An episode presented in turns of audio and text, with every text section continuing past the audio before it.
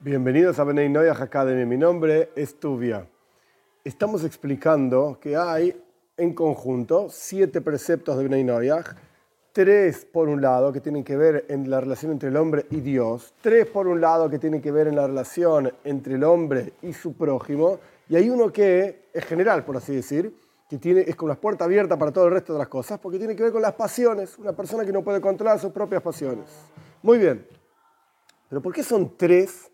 Tres y uno más, más allá, entre paréntesis, de todas las ramificaciones, que son un montón. Pero ¿por qué tres, tres y uno? Pues hay una explicación interesante, que esta explicación la ofrece uno de los gigantes del judaísmo, de la historia del judaísmo. Su nombre era Rabbi Yehuda Levi y lo llamaban el Maral de Praga. Ahora bien, este personaje escribió montones de textos y ideas muy interesantes y su forma de escritura es muy filosófica. Y en la práctica, en este contexto, él divide al ser humano en tres partes. Parte número uno es el alma. Parte número dos es el cuerpo. Y hay una tercera parte que compone juntos alma y cuerpo y transforma esta cosa espiritual que llamamos alma y esta cosa material que llamamos cuerpo la transforma en un ser humano, en una persona. Entonces, frente a estas tres partes, hay un precepto de Benay que tiene que ver con el alma. ¿Cuál es el precepto de Benay que tiene que ver con el alma? Idolatría, la prohibición de ser idolatría. ¿Por qué? Él se apoya en un versículo que explica que Dios toma, por así decir, a la persona por el corazón y cuando su corazón no está junto con Dios, pues entonces Dios lo castiga, etcétera, etcétera. Y en ese lugar está hablando específicamente de idolatría.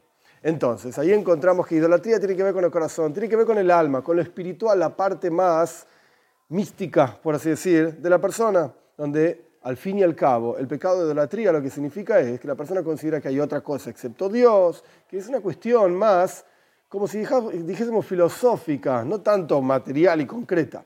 Esto es el pecado de los Bnei Noyaj, que tiene que ver con el alma. ¿Qué tiene que ver con el cuerpo? Él explica que esto tiene que ver con las relaciones prohibidas. Es un pecado entre el hombre y Dios, porque al fin y al cabo, entre el hombre y su prójimo, ambos están contentos y me gusta lo que estamos haciendo, etcétera, etcétera. Entonces no es necesariamente un pecado, las dos partes participando de esta relación que no está bien, pero no están mal, no se sienten mal, todo lo contrario. Entonces, es un pecado entre el hombre y Dios. Por supuesto, idolatría es un pecado entre el hombre y Dios. A otra persona que le importa que uno está haciendo idolatría.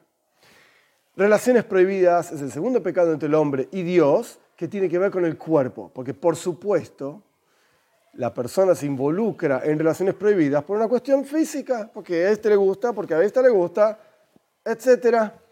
Y el tercer pecado que tiene que ver entre el hombre y Dios, pero tiene que ver con el hombre como ser humano, no como una parte del hombre como alma o una parte del hombre como cuerpo, que eso son idolatría y relaciones prohibidas, es blasfemia. Que de vuelta es un pecado entre el hombre y Dios, como dijimos anteriormente, porque al otro, ¿qué le importa que yo digo esto y maldigo a Dios, maldigo a esto, maldigo... ¿A quién le importa? Es un pecado entre el hombre y Dios. Y más aún explica este texto, el Maral de Praga, él explica que cuando la persona maldice a Dios, lo que está negando es lo principal de todo. Y tiene que ver con el hombre en su conjunto, porque al fin y al cabo, el ser humano, ¿qué es? Él define al ser humano como una criatura viva que habla. De hecho, en una de las explicaciones y traducciones famosas de la Torá, se llamaba Onkelus, quien tradujo la Torá al arameo, él dice, cuando el texto de la Torá dice que Dios hace al hombre un alma de vida, él traduce en arameo, Ruach Memmalela, es decir, un alma que habla.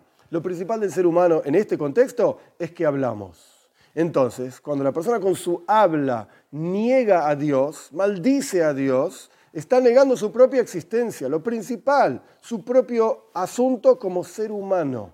Entonces ahí encontramos los tres partes del ser humano y las tres transgresiones que Dios estableció para Bnei Noyaj, con todas sus ramificaciones, por supuesto, que tienen que ver específicamente con estas tres partes del ser humano. El alma, el cuerpo y el ser humano que se transforma, este alma y cuerpo, en una criatura como si fuese sinergia. La suma de las fuerzas no es exactamente igual. Uno más uno más uno no es igual a tres, sino que de repente hay algo nuevo, algo diferente, mucho más poderoso, que es cuerpo, alma, y ahora lo llamamos ser humano. Estas son las tres transgresiones entre el hombre y su prójimo que tienen que ver con las tres partes del ser humano.